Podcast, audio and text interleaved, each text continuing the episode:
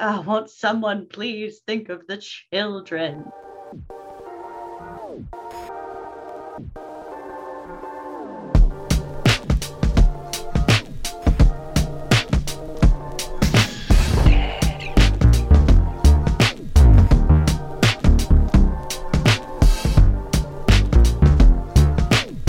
Hello, everybody. It's Random Fandom again, a show where I, Stephanie Weaver, talk to my friend Britt. I don't know why I'm stretching out all of my words today. Maybe I'm trying to build the suspense. Like, Yeah, I think that's good. I think a little bit of suspense in episode nine is good. Hi, I'm Britt Day. I'm just kind of feeling my summer self. I've I've got my tattoos out. Finally sun's out, getting guns work- out. Yeah, yeah, actually, that's great. Sun's out, buns out. Um, I've been working on my New Mexico sleeve. So I've got some nice hot air balloons and got the start of a La Llorona tattoo. And I'm just wearing like a tank top and shorts because it's actually stupidly hot in Davis right now. So that's me this week. Yeah. I I guess I feel like a sloth today because I want to talk so slowly about things. I don't know. I feel like so we've been we my husband and I have been packing because we're moving soon and we're basically packing over the course of like 5 or 6 weeks and it really feels like this is the part of slow living that nobody tells you about like slow Yeah. packing but it's been good it's it's meant like clearing out a bunch of stuff and actually, last week I mentioned that some of this was stuff from my fanish interests that I've decided to let go of, including Mm. my Batman candy bucket, which is coming back around this week because we're going to be talking about Batman. So Yeah, Batman. I forgot, Britt, do you have a tagline for us this week? Let's see. Welcome to Random Fandom, where sometimes we beat up criminals. That's right. This episode we're going to we're going to bring a criminal in and then well we're in different states so i think what's going to have to happen is like one of us will bring a criminal in and the other person will have to like root on whoever is beating up the criminal and then we'll switch places so um I should just point out that we at Random Fandom do not, in fact, support beating up criminals. Uh, no. We don't think that's a good way to rehabilitate people which actually questions about like rehabilitation and treatment of criminals is going to come up a lot today. Yeah, um it's a good follow up from our true crime episode. yeah actually it does it does feel like it it's maybe a good follow-up. This is also inadvertently going to be a good follow-up to the last of us episode because the the character we're going to be focusing on today was voiced by troy baker in one of the video games who was the voice of joel in last of us so Oh, I didn't. we're making connections that. all over the place I'm excited. so i'm just going to start by asking you britt like what do you know about batman like if somebody were to ask you to name like five batman facts what do you think you could come up with Five Batman facts. Fact one Batman's parents were murdered when he was a child. I think they were murdered in front of him in some iterations, but maybe not all iterations. Fact two he's a billionaire, which makes it really hard to feel bad for him about his parents dying. Fact three in some iterations, he is a detective, and in others, he is also a vigilante. I think, yeah, there's there's some kind of problematic treading both of those areas. Let's see. Fact four is that he lives in Gotham, which is a shithole. Uh, Yep. Let's see. Fact five is he has a butler named Alfred who seems to have been taking care of him since he was a child but somehow like that was fine to have the butler care for him and raise him instead of like other family members which yeah so that's unclear so that's where i stand Yeah. So I'm gonna I'm gonna give like a little like fan bio, I guess. Like Stephanie's Batman history. because that, that's kind of going to influence what we talk about today. Uh, spoiler alert, we're not actually going to end up talking about Batman as the focus, but so I grew up watching Batman the animated series. A lot of people talk about the Michael Keaton Batman as being like the Batman that would have been our childhood Batman for people mm-hmm. mine and Brit's age. But for me, it was Kevin Conroy, who was the voice of Batman in Batman the Animated Series. He actually passed away within the last year, I think. And that voice was so iconic for me. Like that, that Batman was to me what a Batman should be. And the like world of the show was really interesting. It had this kind of almost like an art deco art style for a lot of the animation and it had this interesting like retro futurism kind of thing where like airships dir- dirigibles were totally a thing that popped up mark hamill was also the voice of the joker in that show and that is the reason yes. why i can now almost always recognize when mark hamill is doing voice acting in something like i was watching adventure time the other day and like one line came out of the character's mouth and I was like, that's Mark Hamill. Um, so that was the Batman I grew up on. My parents, especially my dad, also introduced us to the Adam West Batman. We watched a lot of the old, really campy Batman stuff and had a lot of fun with it. I also got really into the Christopher Nolan Batmans as they came out. I actually cried in the theater at The Dark Knight it was the scene where you find out that Commissioner Gordon wasn't actually dead the whole time. Like I sat in Aww. the theater and cried like a child. I get really in my feels about Batman a lot of the time. So around the time that the dark knight rises came out i was i was starting to really dig into comic books more i had kind of like dabbled in the past but in the past i had very low levels of accessibility to comics and mm-hmm. in the late 90s, I discovered things like acquiring copyrighted content through questionable means. and no, you didn't. No. I, yes. so I I I preciously guard my digital copies of of comic books. I especially got into a lot of stuff from the 80s and 90s around this time. And I was reading some new stuff too, but I really got into the comics in my mid to late 20s. And this was also around the same time that I met Brit and started actually like writing fan fiction. And I was starting to read and write fan fiction in the, the Bat family as well. And it was around this time that I really moved from being like a Batman fan to being a Bat family fan. So they like all the Robins and the Batgirls and Batwoman. And actually, mm there's a whole little series in the Batwoman comic books about La Llorona. So, oh, um, wow. Um, we're making everything come full circle. It all yeah. comes back to Batman. But what I really found interesting as I got older was like Batman as this like ideology that all of these other people are forced to respond to and like mm. cope with in some way yeah. So you see all of the different people who have trained under him having to make their own decisions about what part of his moral code they will keep and what parts they can't. And then mm-hmm. also like understanding some of the limitations of that. So to we're going to be focusing today on the on the second Robin, Jason Todd, who mm-hmm.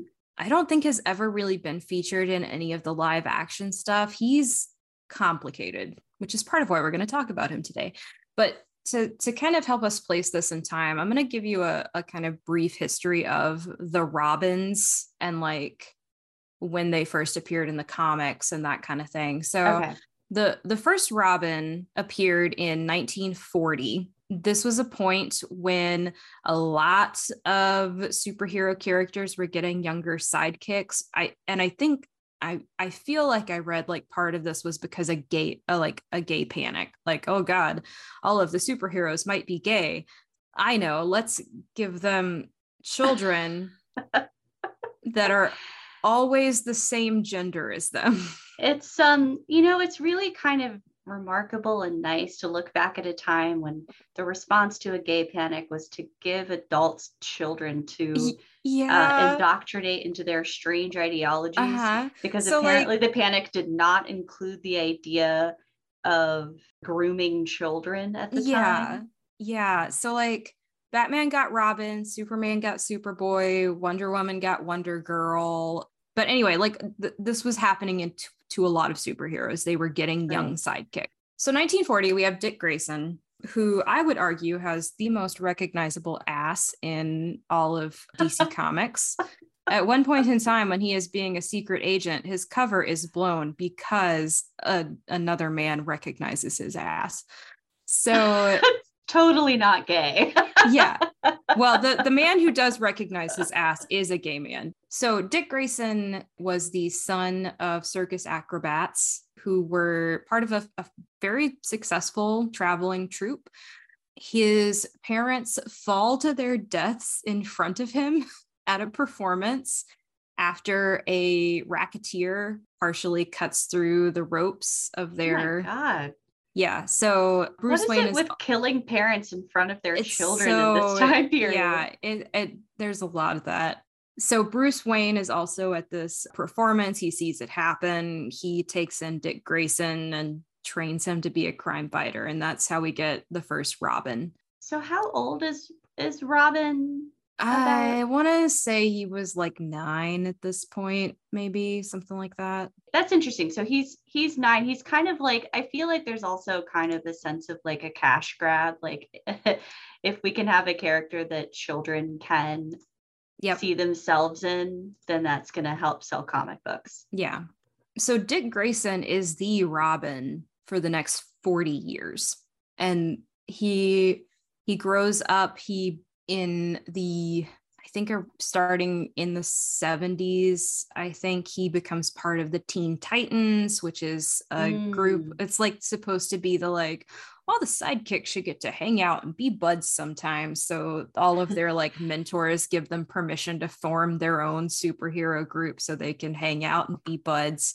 I, I um, love the idea that like Dick Grayson joined Batman at nine in 1940 and now yeah. in the 70s when yeah like almost 40 think, years old he's in the I, teen titans you know i think in the canon right now he's probably like late 20s he he might have hit 30 at this point maybe yeah so we're getting to a point in the story where dick is feeling some tensions about always following Batman's orders, always being in Batman's shadow. He's he's you mm. know, he's a teenager. He wants to like start doing his own thing.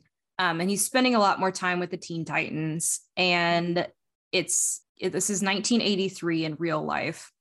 Okay. Batman gets a new sidekick named Jason Todd. And for the first two years of Jason Todd being Robin, he has an almost identical backstory to Dick Grayson. He's also the son of acrobats who died suddenly in an accident. The the main difference is that he has red hair instead of black hair, but then he starts dyeing his hair black so he'll match Dick Grayson and it's okay. it's weird. Yeah. Then in 1985 we have Crisis on Infinite Earths, which is a crossover event which comic books do from time to time, basically to give them an excuse to like substantially change the structure and timeline and characters of mm-hmm. their comic book universe. And after this crossover event, Jason Todd's character changes significantly. He is he, he he's a street kid basically who Batman catches trying to steal the tires off of the Batmobile. Very different. That is like that's a brave kid, man. Because yeah. Presumably they all know who Batman is yep. and like they are not going to fuck with Batman. I think I'm impressed. I can see why Batman well, would take and it, And yeah, part of it's like an act of desperation. Like Jason is so poor and hungry that stealing the tires off the Batmobile seems like a good idea. So Jason has a pretty short tenure as Robin, which we're going to talk about in a little bit. Our mm-hmm. third Robin shows up in 1989. It's Tim Drake. Tim Drake is a rich kid. He's actually Bruce Wayne's neighbor. His parents are like chronically absent because they're like, I think like archaeologists or anthropologists or something like that. So they're always traveling and they basically leave Tim at home in the care of the housekeeper. Tim's the like he's the smart Robin. He's he's the one who's best at the detective work. He's really good with computers. So he's Robin for probably the next I'm going to guess like 20 years in real lifetime, roughly. There's okay. some like on and off stuff in there. There's a period where he's taking a break as Robin, and Stephanie Brown becomes Robin. Ooh. Stephanie Brown originally becomes a vigilante to fight against her criminal father. She's sometimes Tim Drake's girlfriend. She has a whole arc in the Robin comic series where she's like a pregnant teenager and like her mom's trying to get her to have an abortion and she decides to carry the baby to term and all of this so stuff. This is in the early 1990s, right? Yeah, this is that would have been yeah, early nine early 1990s sounds right. That's so Well, no, no, no. That yeah. That, that would have been like, like maybe mid 90s at this point. Gotcha. Just, it does seem like a really mid 90s story, though. It's oh, like yeah. girl power, no, but we're gonna... also make sure you follow all your gender yes. rules. so okay so Batman makes her Robin because Tim Drake is taking a break from being Robin. She gets killed by criminals, but then later they're like, she wasn't actually dead. She just got really, really fucked up. And we decided to pretend that she was dead for her own safety thing. Like it's necessary, guys. Yeah, it's messed up. the the fifth Robin and I guess he's technically still the like current Robin is Damian Wayne. It's Bruce Wayne's son by mm-hmm. Talia al Ghul, the assassin lady. He's first introduced in the comics as Bruce Wayne's son in 1987. He mm-hmm. doesn't actually begin serving as Robin until the mid 2000s i think and he actually he first serves as robin under dick grayson as batman because everyone except Tim Drake thinks that Batman is dead, but Batman was actually time traveling. I love we I don't love talk comic books because comic books are basically soap operas in book form. They really are. they really, really are. That's amazing. Um, so yeah, I think I think Damian Wayne still holds the title as Robin. Bruce Wayne had another has had another protege. a kid named Duke Thomas who agreed to be trained by Batman, but specifically said, I won't be another Robin. So he always had his own code name, his own thing. He is the first black protege of Batman. He is not Batman's first protege of color. That would be Cassandra Cain, who was raised without language because she was taught to be a pure killing machine from childhood. Okay, first of all, if you surround someone with language, then they have it. And if they don't have language, that means they've been in severe isolation. But that also means you cannot train them to be a killer. Yeah. Also, that's really weird and horrible and unethical. But okay, it uh-huh. is Gotham, I guess. yeah. I think she's technically from Hong Kong, you know? It's nice Who knows what they do in Hong Kong. Storylines about just completely dehumanizing people of, co- of color and mm-hmm. entire cultures. Yeah, it's fun. Okay, so there have been a lot of robins. There have been a lot of robins. It, was there any ever any explanation as to why they were referred to as Robin? The story that I remember, and I don't know when this was included in the canon or if it even is canon, was that Dick Grayson's mom called him her little Robin. And hmm. he picked that as his own code name. What's interesting is, you know, when characters g- graduate from being Robin, like what what is the name that they choose next? So like Dick mm-hmm. Grayson went on to be Nightwing. Jason went on to be Red Hood for reasons we will get into. Tim Drake went on to be Red Robin. I thought you were going to say that he just went on to be in finance. uh, he is also he he is employed by Wayne Incorporated or whatever as one of as like their CFO. So yes, of course. Um, so yeah, basically, he is also in finance. I'm pretty sure Stephanie Brown has gone back to her original vigilante name of the Spoiler, hmm. and there's some storylines in which Damian Wayne ends up being Batman after he's Robin. All right, so we're talking about Jason Todd today, second Robin. In 1985 was when he was like introduced as we know as as what became canon, like the mm-hmm. street kid. His father was a criminal who had been killed by Two-Face. His mother was a drug addict and was basically absent. Like we That is know that she's like still alive, but she is not any kind of caregiver to him. Jason comes from a strikingly different socioeconomic background than Bruce Wayne or even Dick Grayson. Like even though Dick Grayson is from a like circus family, it's a it's a successful circus. Like they it they have this sense of themselves as like artists, you know. So Uh, okay.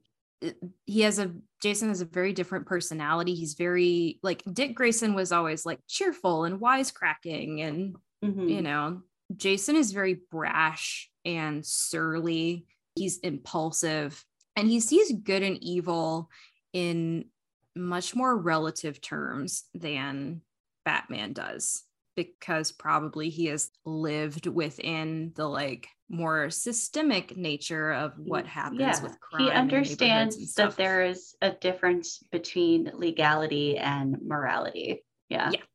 so Batman has has in the course of his tenure as a superhero always been very strictly opposed to firearms but we see Jason shooting at criminals really early on. Like there's one issue in the 80s where he like he he's beating up some criminals and one of them drops a gun and he picks it up and like starts firing it at them as they're running away and he often uses more force than necessary to like subdue people this is shown as like generating tension between mentor and protege and it kind of Right. comes to a head with a guy named Felipe Garzanasa Mhm. who is a foreign national of probably some made up country because that's what they do Yeah, in comic books a lot of the time. Made up South American country. Yeah. Um, so he, he's a foreign national, which is important Mm. because he isn't. th- There are legal issues at here, and he rapes a woman, and then that woman goes on to die by suicide, Mhm. and it's depicted as him kind of like driving her to it in some way.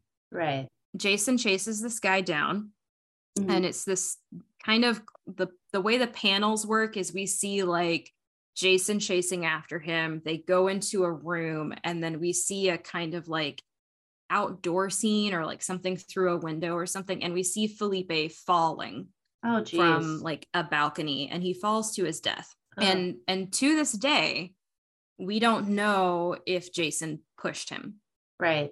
or if he fell So when did this come out again? In the mid 80s or late 80s?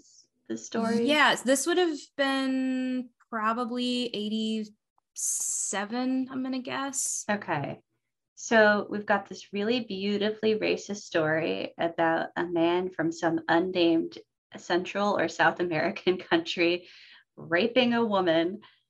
Well, he could have been European. Like he could have been I guess he could have been from Spain. That's Spano. Italian or something. I don't know. Yeah, something like that. Um, but a man who's like ethnically marked in a particular kind Yeah. of way and non-citizen who then rapes a woman which is something that the psychopath billionaire batman would never do yeah. and then jason pushes him off a balcony because that's how you deal with rapists in this world Oh, it, oh, they actually tell us. Uh, Bogota. Bog. Wait, Bogotago. bogota It's That's not Bogota. They. It's supposed to be Bogota, but they made it up. It's like oh yeah they made up a country for the purpose of He's not from Colombia, guys. He's from Colombiana. Yeah, exactly. exactly this is like this is kind of a, a breaking point for batman because like Mhm. jason is saying i didn't do it I, he fell like he, he i didn't touch him Mhm. and batman has very severe doubts they are at loggerheads at this point and Mhm. jason finds out that his mother is not his biological mother okay, so um, the the mother that he thought was his, who Yeah. was very absent and drug addicted. yeah Okay. not actually his birth mother. And he runs away to try to find his birth mother. hmm He tracks her down to Ethiopia. For some reason, they like actually used a real country in this case, um, Yeah. where she is working as an aid worker. So Jason uses his newfound Wayne money to like get on a plane and go to Ethiopia. Mm-hmm. It turns out that she is being blackmailed by the Joker, who Mm. has somehow made this connection between her and Jason Todd and Bruce Wayne. And I'm not really sure. I don't really remember. Right. I don't like reading this particular storyline in the comics. Yeah. So he's she's being blackmailed by the Joker. She helps lure Robin into a trap. The Joker is waiting for them. hmm The Joker beats Robin very, very badly with a crowbar and then leaves him and his mother tied up in a warehouse with a bomb. Yeah. And that's the end of the issue. And at the end of the issue, hmm readers are given instructions. They can choose Robin's fate. So they are given one phone number to call if they think Robin should live, hmm and a different phone number to call if they think Robin should die. wow.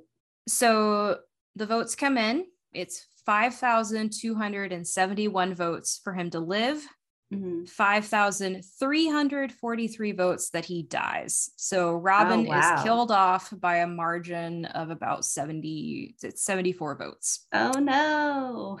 Um, How so did he they kill him? He he gets blown up in the warehouse and there's Oh, this that's whole right. thing of like Batman cradling his broken body and like head Depending head on where the bomb low. was, I don't think there'd be much to hold on to. But anyway, that's is one of the questions. He, I mean, he'd also at this point been beaten pretty badly by a crowbar. So, Yeah. like, so Bruce Wayne buries a Robin. He says, never again.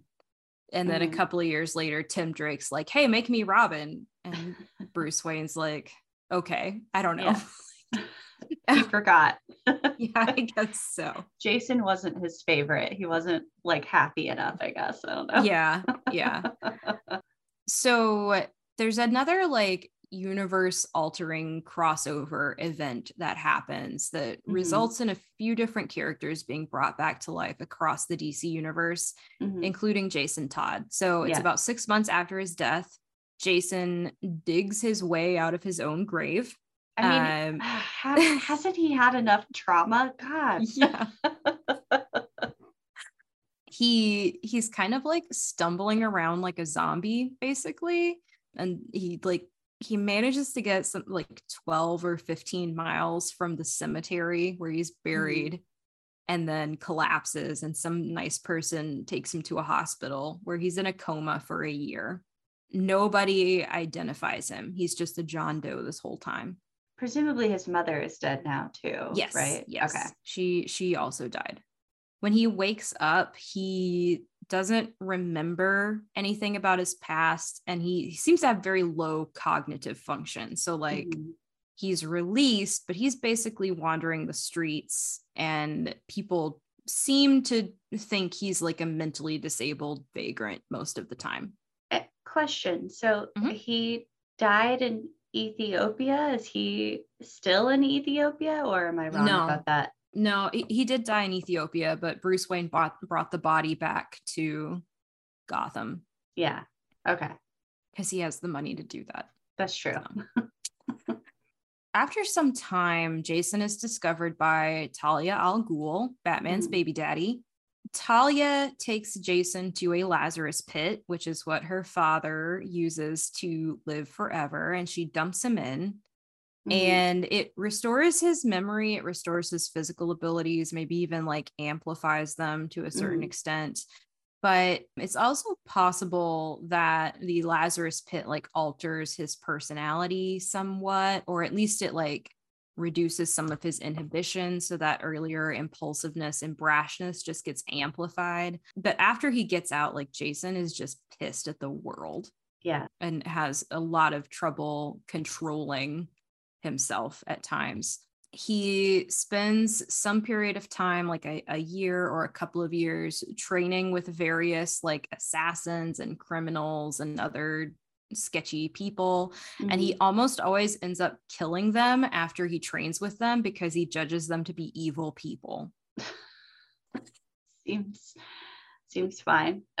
Yeah. what I want to know is why anybody was like taking him on anymore. Like, yeah, Talia keeps is, like showing up with somebody else for him to train with. And he's just like, okay, like nobody is think- noticing that they're all dying. I think you just have to like give up a certain degree of plausible deniability with both comic books and video games where you're just Yeah. like why are these people still fighting me i've killed hundreds of people like Yeah. what, what is Yep. going on yeah so Jason decides co- to go back to Gotham City. He he actually sees a like I think it's like a newspaper article about the Joker Mhm. and can't believe that Batman did not take care of the Joker once and for all.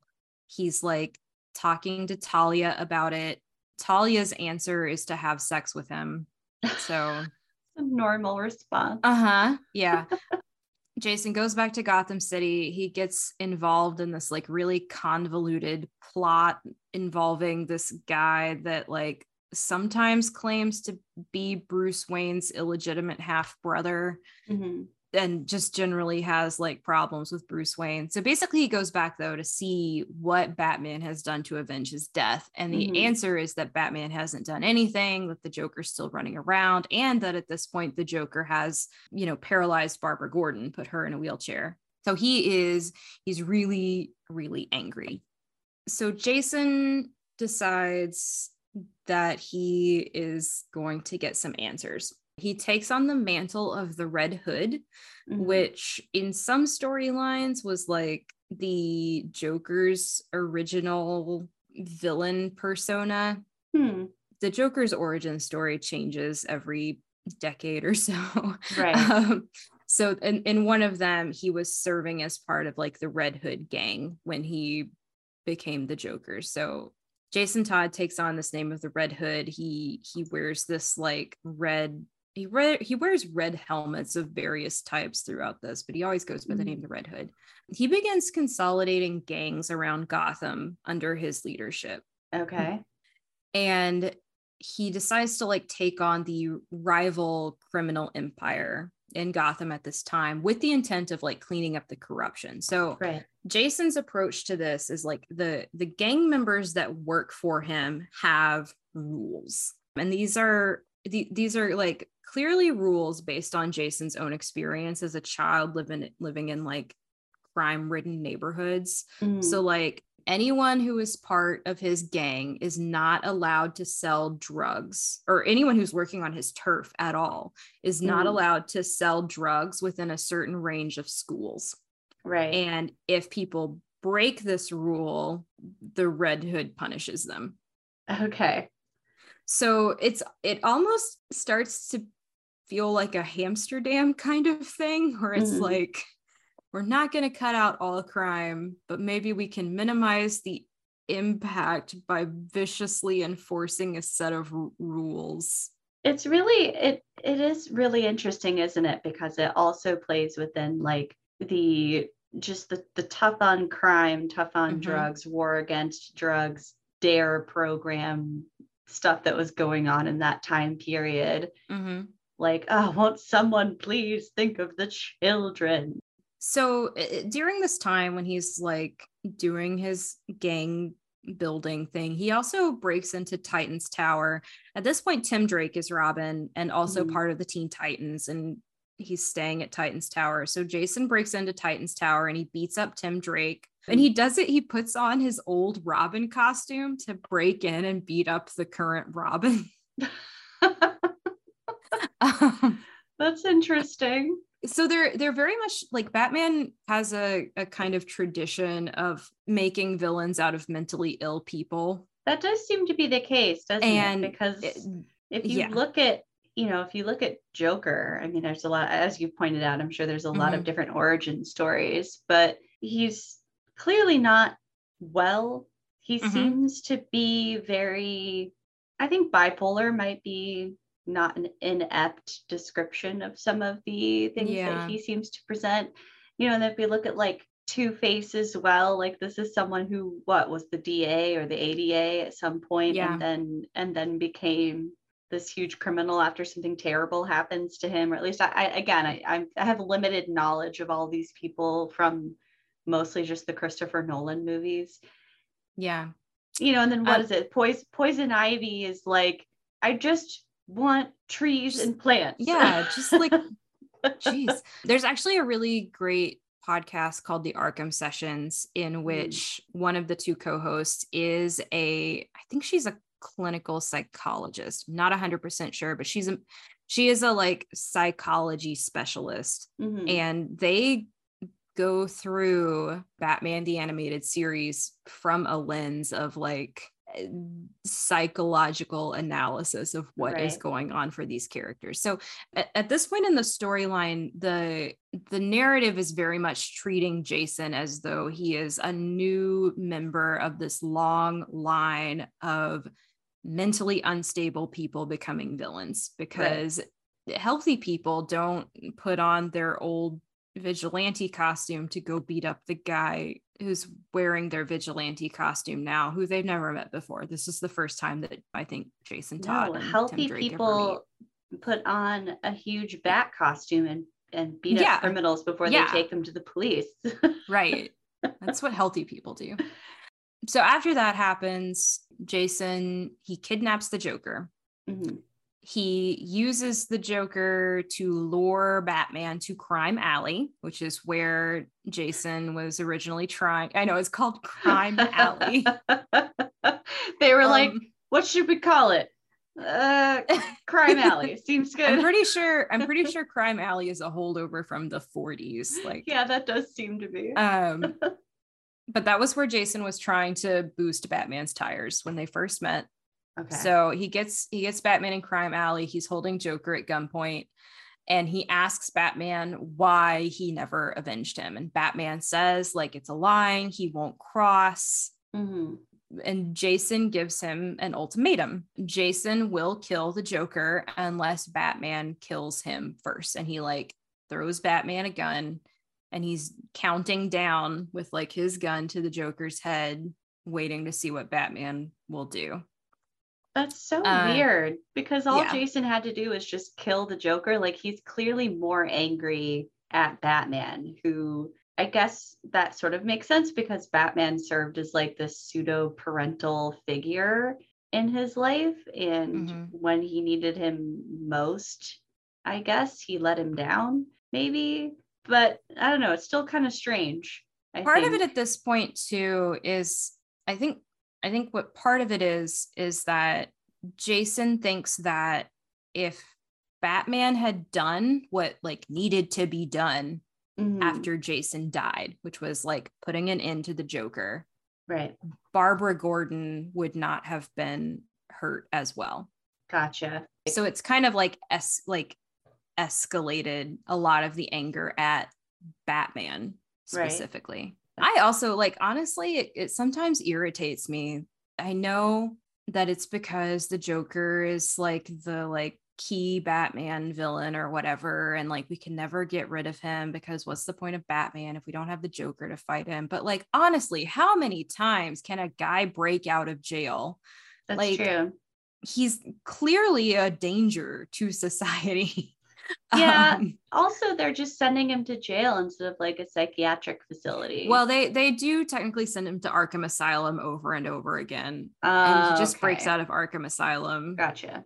So at the at the last second, Batman manages to like throw a batarang, and it like slices Jason's neck, and Jason's like ah, and in that split second, the Joker manages to like wiggle out of his grasp and set off some Mhm. explosives because the He's just always carrying always explosives. explosives. so for the next few years, Jason kind of periodically pops up to like mess with the Bat family. Um, he's Mhm. almost always making the argument that like his way of doing things is the right way to do things, that what they're doing is ineffective. And he he kind of just says that like the best way to stop criminals from doing crimes is to kill them. So So he and the um, police get along famously. he he actually ends up in prison for a while he escapes from prison because like like i said these prisons are like swiss cheese prisons or something Yeah, Um, I, I mean, I think I also think like there's so many just absolutely wild criminals in Gotham.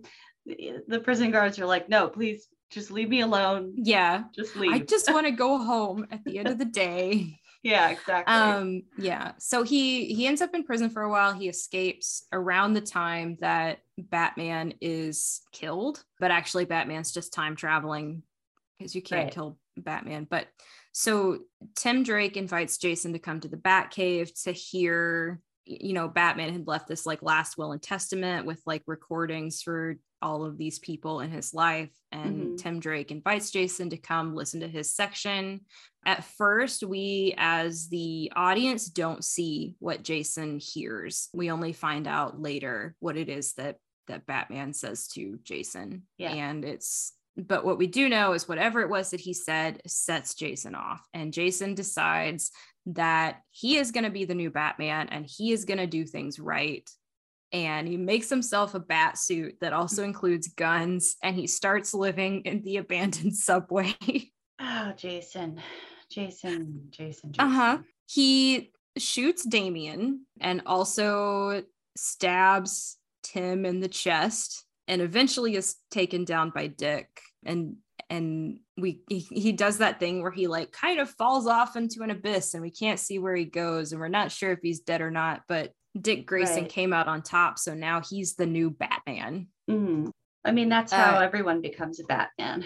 right you have to kill the guy pretending to be the batman i guess so he jason todd shows up again to take on dick as batman and damian as robin. He has a new sidekick with him. It's a girl named scarlet Mhm. whose father is a mad scientist who sewed a weird fucked up doll face onto her face. And now she's like scared to take the face off because she's worried that her own face is actually horribly mutilated underneath. But as long as she leaves this like sewn on face on she doesn't know That's really, really weird.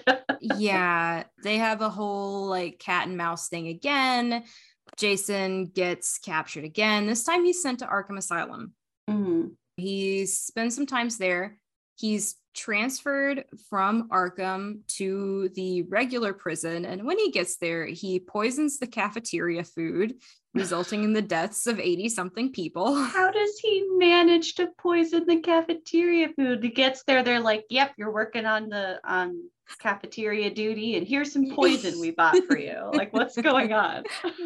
During during this time period, this is kind of interesting. Jason's often shown reading classical literature. There's this like one really famous panel of him reading Pride and Prejudice in the prison yard. Hmm. He's an erudite sort. He's becoming like It- Tim. Yeah, yeah. uh, learning to appreciate the finer things. I don't know. So he he gets sent back to Arkham Asylum, but on the way there, he's broken out by some mercenaries, and he basically disappears again. Mhm. We then had the the like new 52 revamp happen, which happened in 2011. Mhm. And it basically was another one of those like universe altering crossover events. And Right. Batman comes back from his time traveling, which is part of it, and can now be Batman again. Yeah. At this point, Jason is moved from his like kind of like lawful evil Mhm. alignment to more of a chaotic good alignment. Okay. Yeah. So in the new 52 reboot, he's in a title called Red Hood and the Outlaws. Mhm. Uh, the Outlaws are another lapsed sidekick who is also a recovering alcoholic. He was Green Arrow's sidekick, and Green Arrow kicked him out because he couldn't get his drinking under control. So he actually ends up going to Killer Croc. Like Killer Croc is his AA sponsor, which Okay. so there's Roy, that guy, and then the other member of the Outlaws is Starfire, who in Mhm. this reboot is an alien princess with a drug problem. Okay. Why not? Yeah. Um and they they team up to like stop this like ancient evil from escaping into the world. okay. So at this point he like he still shoots people, but it's it's less wanton destruction. Like he has Okay. like goals in mind that are ultimately beneficial, like not letting this huge evil thing escape, but he doesn't mind shooting people if Kind he of like- thinks they deserve it. the means justify the ends Yeah. type of yeah. Yeah. He also, we see him in the new 52. He works cases for Batman periodically. Batman has this whole like Batman Incorporated initiative, which Mhm. we definitely should talk about one time because of racism. They have a Native American Batman. His name is Man of Bats. Okay. Uh, uh, come on. Settle down, whoever wrote that. Yeah. Um, so we see Jason working cases for Batman for time to time. We see him developing something of a camaraderie with Damian. Damian doesn't know it's Jason in the costume when this is happening, but they like team up and work well together and they're vibing.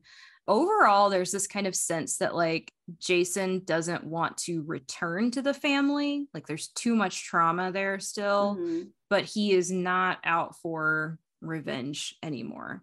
I Yeah. haven't actually read very much of the like Red Hood stuff since they rebooted New 52 into whatever it is now, but it Mhm. from what I have seen, it does look like they're continuing in the same vein where it's like Jason's still the black sheep of the family, but he- like it's it's more chaotic good than like lawful evil. Yeah, so so it seems like Jason is really sort of one of the few who comes from not only lower socioeconomic status, like low income status, but also working poor class as well. Is, is so is that accurate? Like he's kind of the only one who is not middle class or above?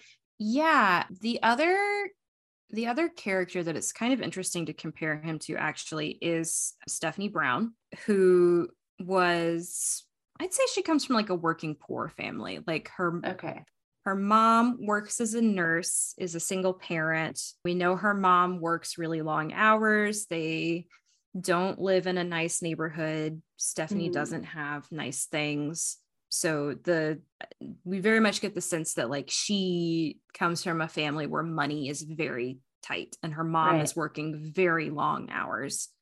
Yeah. Most of the other parts of the Bat family either come from at least like comfortably middle class backgrounds or their backgrounds are like real messed up like the woman who was trained from a child to be the ultimate killing machine Yeah, I mean, it just, I, I feel like I wonder what is it that, what is it that makes Batman want to take these people in? Because he, he seems to have this drive to create new little vigilantes slash children slash siblings. I don't know. Like it's, it's hard to sort of say like what what do you think it is that drives batman to take these people in and instead of just like taking care of them like train them in the family business as it were what we see a lot after Jason, and actually with with Jason, when Bruce Wayne first takes Jason in, he tries to get Jason to go to a boarding school, like a really nice boarding school, with the idea being that like Jason should get an education, he should be taken care of, Mhm. and Jason gets kicked out of his posh boarding school because he's too violent. i mean i feel like batman should have seen that coming like you don't yeah, put a kid yeah. who who's one of their biggest traumas is the Uh-huh. fact that they just like have never been taken care of or received any kind of love you don't send them away to a boarding school Right. so in that case, Bruce Wayne's solution is to train Jason as a vigilante in the hopes of deterring Jason from becoming a criminal Hmm.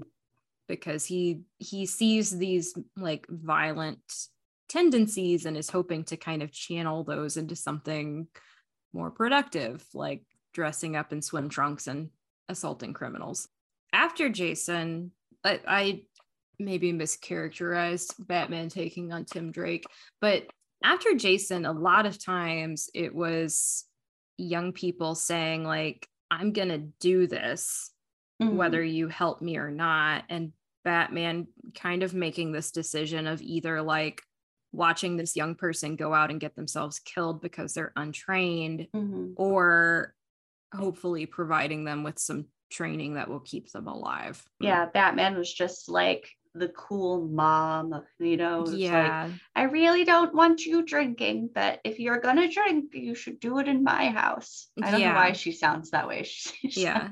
a weird sounding Um, mom. and that's actually so i have a few reasons that i think jason todd is interesting and uh, one of them is the fact that like he really forces us to like acknowledge the privilege of bruce wayne's background Yeah. and like and how much that has affected his worldview and like so much of the fighting that happens i think between bruce wayne and jason todd has to do with the fact that like jason has way more firsthand experience with the like effects of crime than anyone else in the bat family really Right. And also more experience with the systemic issue Mhm. of crime. Like it Mhm. seems like Batman is the type of character and the type of story that kind of allows us to have this sort of status quo where there is a criminal class and they are they are not they can't be saved. Like they're going to be criminals no matter what. And the only thing that separates him from the criminal class is he doesn't kill them. He sent them to the Right. police and he believes wholeheartedly in the system even though the system is clearly not working. But Mhm. batman never once and i think yeah this is absolutely because of his privileged position he never once asks like maybe this keeps not working because my approach and the entire system is broken Yeah, and there's actually this moment when when Jason goes in his like old Robin costume to beat up the current Robin, where he's Mhm. like reflecting on how he would have been different as a person if his life had been like Tim's life. yeah And and I think that like we have to we have to kind of wrestle with that even if we find Jason's methods reprehensible. He does maybe make some fair points about like why does Batman get to decide that these are the rules when yeah he's never even like really had to deal with this.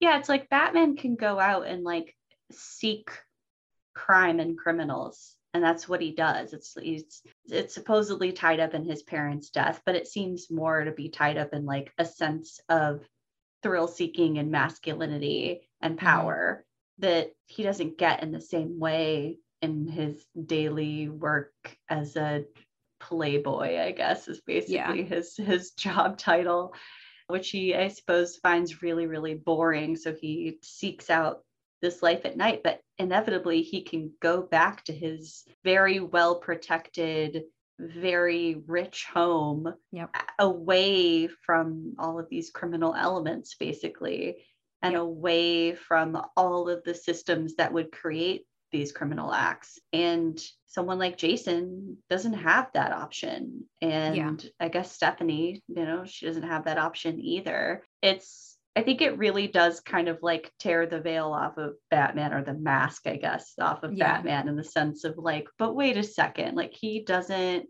have to deal with any of this in any kind of way but it also allows him to continue approaching this issue as like a personal responsibility issue when actually it's just Yeah. a systemic issue with Gotham being extremely corrupt Yeah. and with us having way too many desperately poor people that no And one I is will say- investing in. I will say this for the Batman Incorporated storyline: the the issue with Man of Bats, the issue of the comics, not the problem. Yeah. Um, uh, so at the end of it, Batman's like, "I'll I'll get you some like new equipment, new Batmobiles and stuff." And Man of Bat's sidekick, who I can't remember his name, but he's like, "Don't don't send us that stuff because like all we're gonna do is sell it so that we can buy groceries for Yeah. like the community. We don't need fancy gadgets. We need access to healthcare and like access to food. And I when I appreciate a lot of things about the Batman Incorporated storyline because it's like a lot of Bruce Wayne going to other communities and saying like I'm going to help you fight crime my way and then people being like yeah that's not what Yeah. we actually need. It's very it, it, So- it makes sense because Bruce Wayne in his playboy identity is also a philanthropist, right? And so Mm-hmm. he's he definitely has that incredibly rich white, you know, philanthropy ideas that you just sort of parachute in and you like use your money to give them something cool. Mm-hmm. But it doesn't end up working in the long run because you did not think at all about the systemic issues that that community is facing yeah. and you didn't yeah it's it's interesting and I, I i actually really wonder more who Jason would be if he hadn't been taken in by Batman. If someone had just been like, let's give you a nice normal home outside of Gotham. Yeah. you know, instead of yeah being taken in by this. Here, you can live in this nice middle class suburb and go to a you know, a good public school. and just have like parents who just love him. you know, yeah. like that would be interesting, I guess.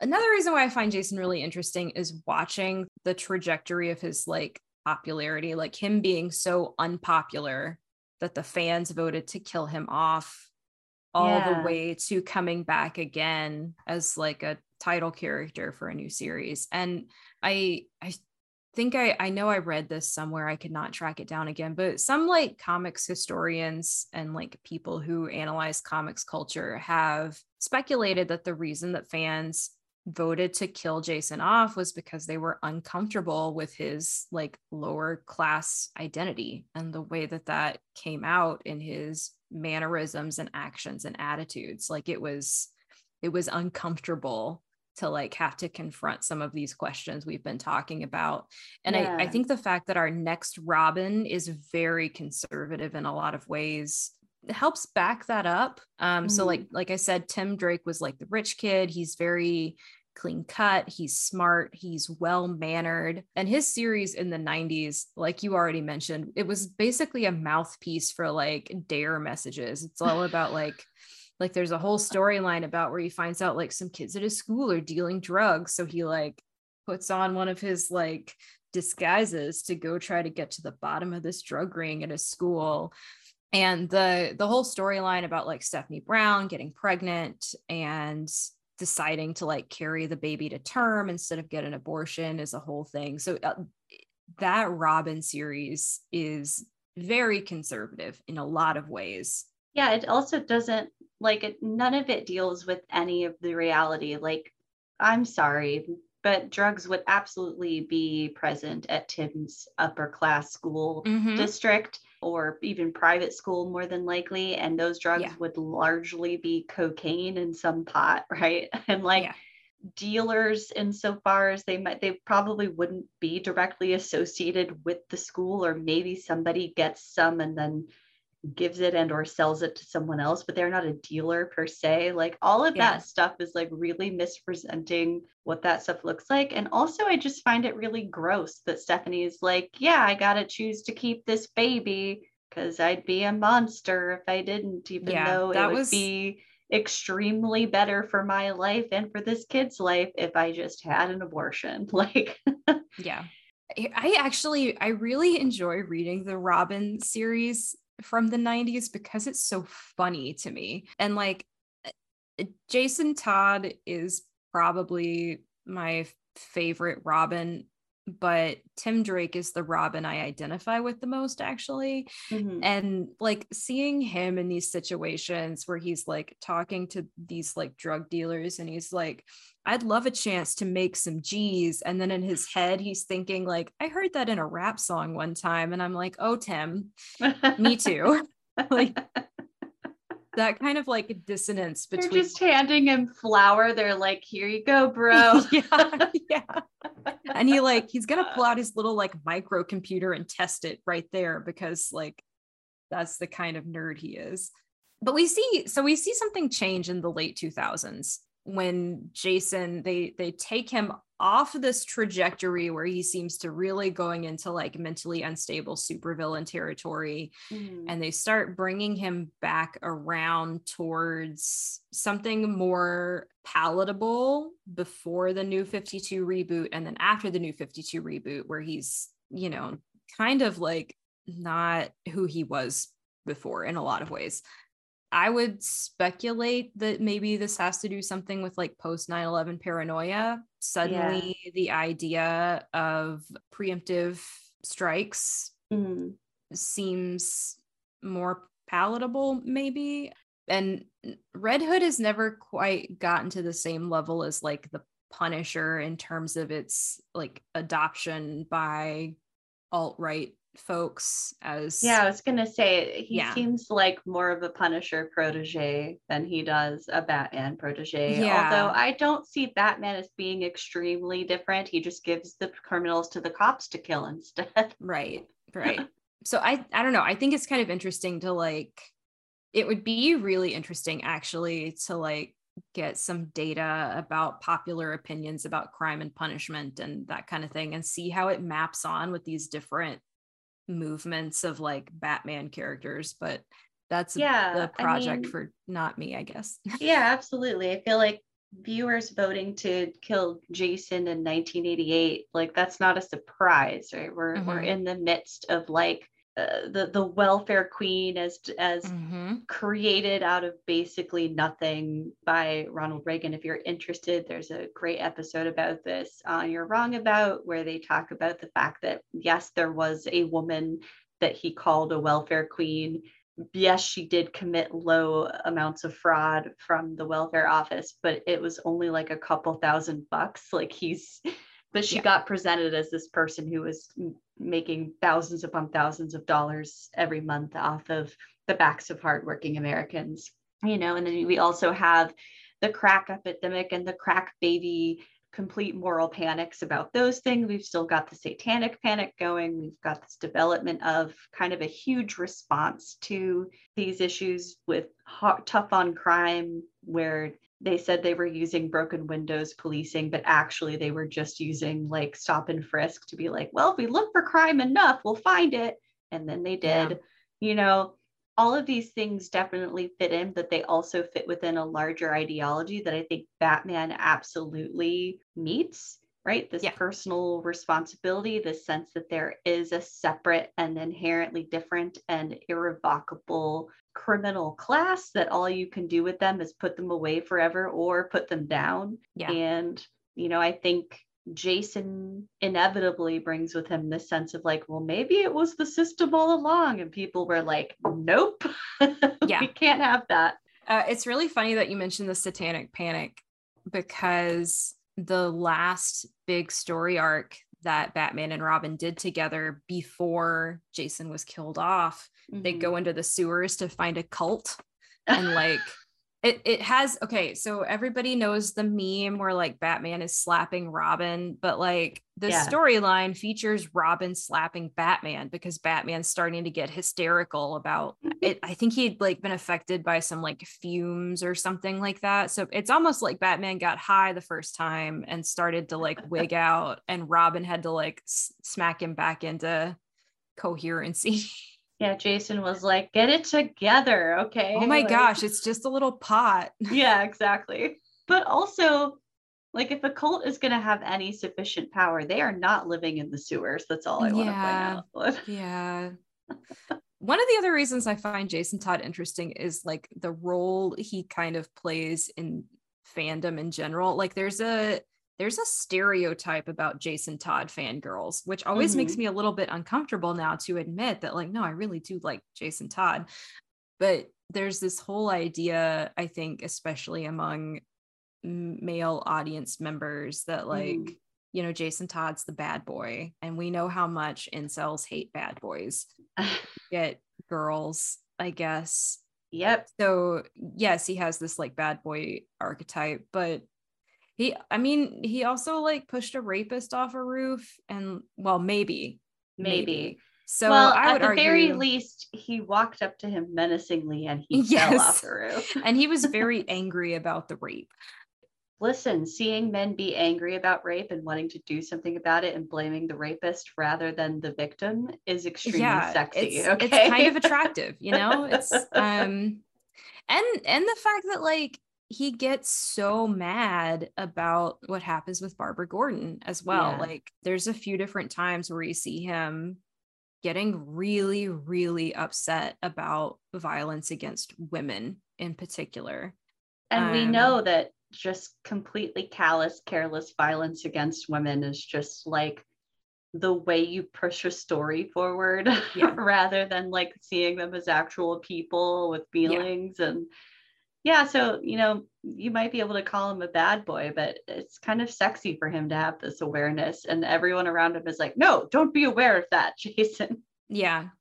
I also I this is going to resonate with a lot of things we talked about. Jason is a character who's like trying to grow up while only having emotionally immature people as parents. So like yeah we've got his drug addict mom, Mhm. we have his birth mom who manipulates him into a dangerous situation.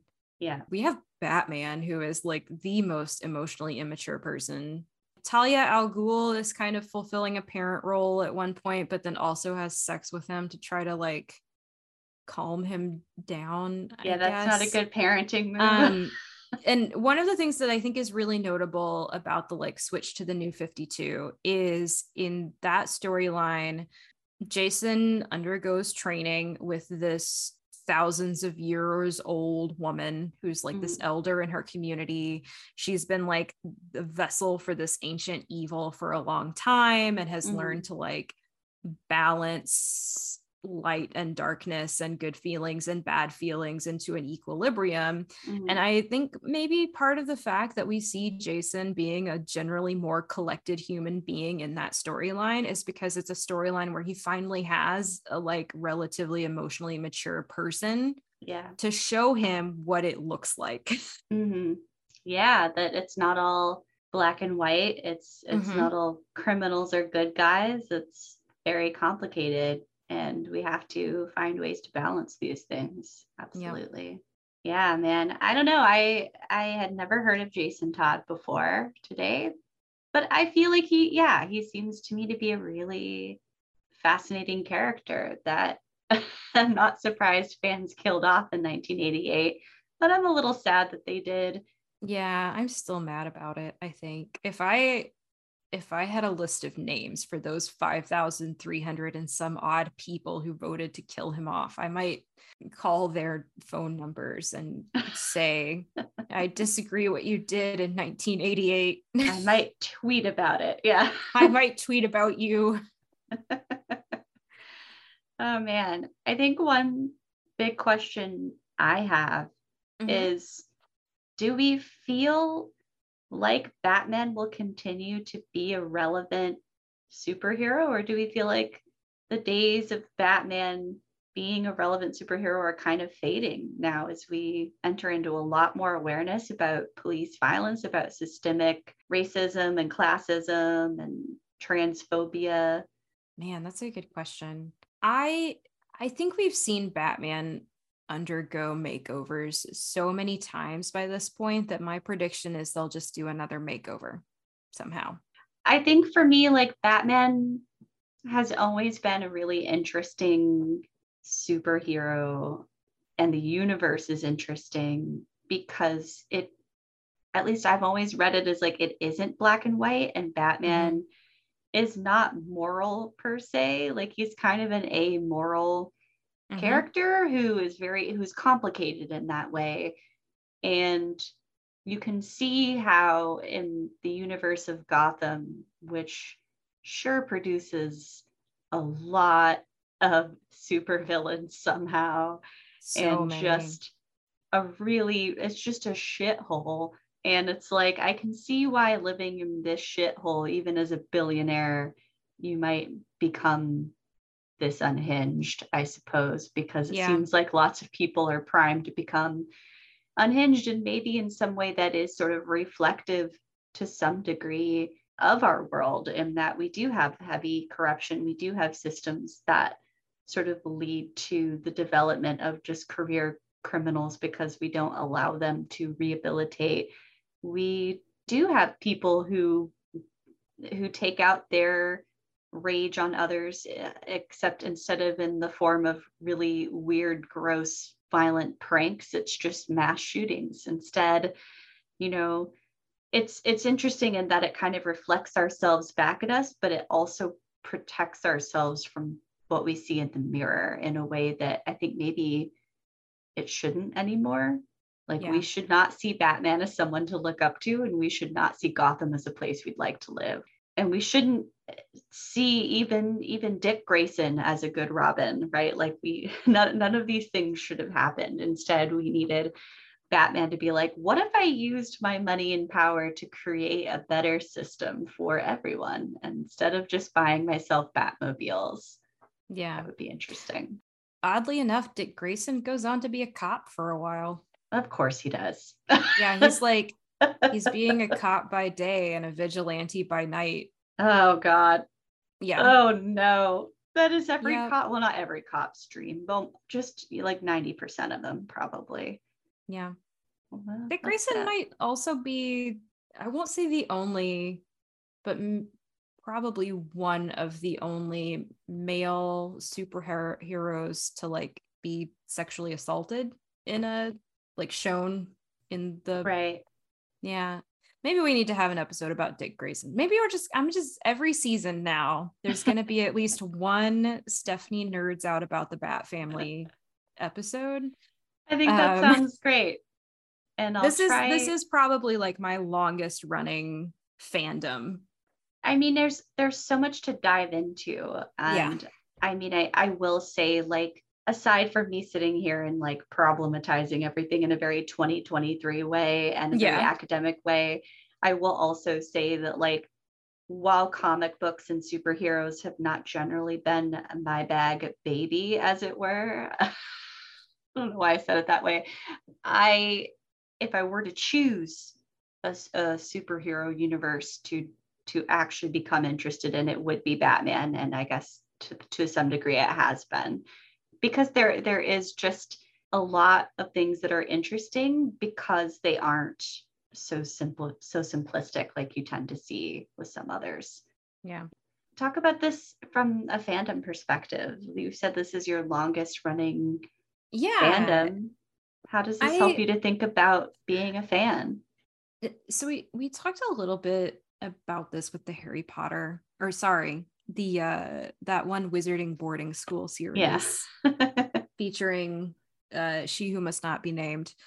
And this idea that, like, your relationship to a text as a fan kind of inherently changes over time. Like, you Mhm. maybe fall out of love with it, maybe your feelings change.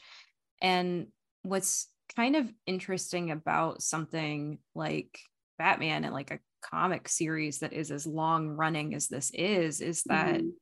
Like not only have I changed, but the text itself, the like original thing itself has changed, right? Mhm. Yeah. They're constantly adding to it. And I've gotten to a point of feeling like anything that is officially published at this point is really just fan fiction itself. It's just like Yeah.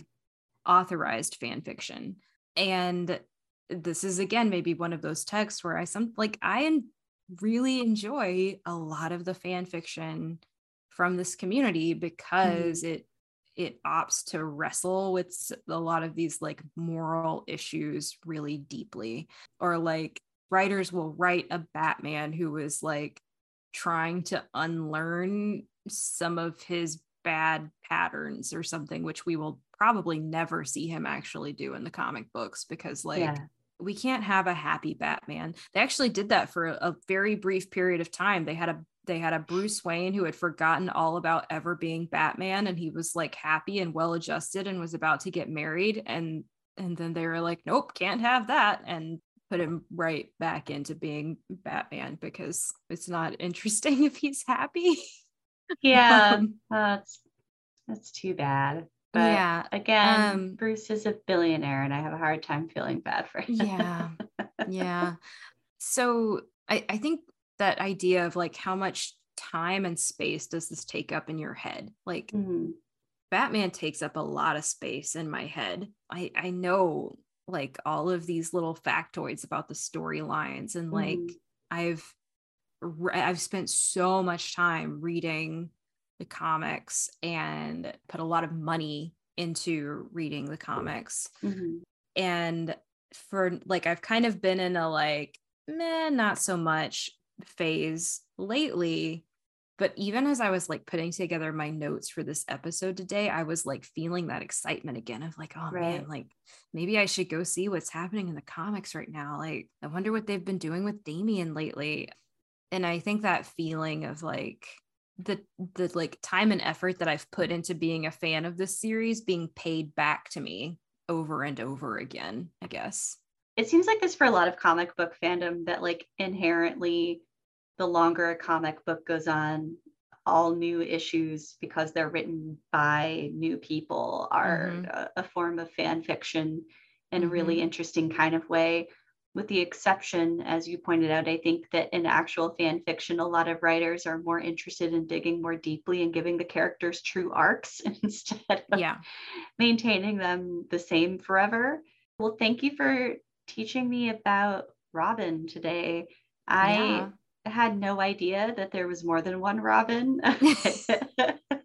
this honest. is this is my like big trivia card like anytime we're at a trivia and there's some kind of like big bonus question where it's like name all the people who have been robin i'm just like yes yeah. my time has come. I'll try to remember this if it ever comes up in trivia here but i doubt i'll remember all of them. Yeah. you can like text me under the table. No no that's cheating. I feel no, very right. strongly we don't, about that. We don't cheat. No cheating well, thank you so much. And thank you, everyone, for listening to another episode of Random Fandom. We will catch you next time. Bye, y'all.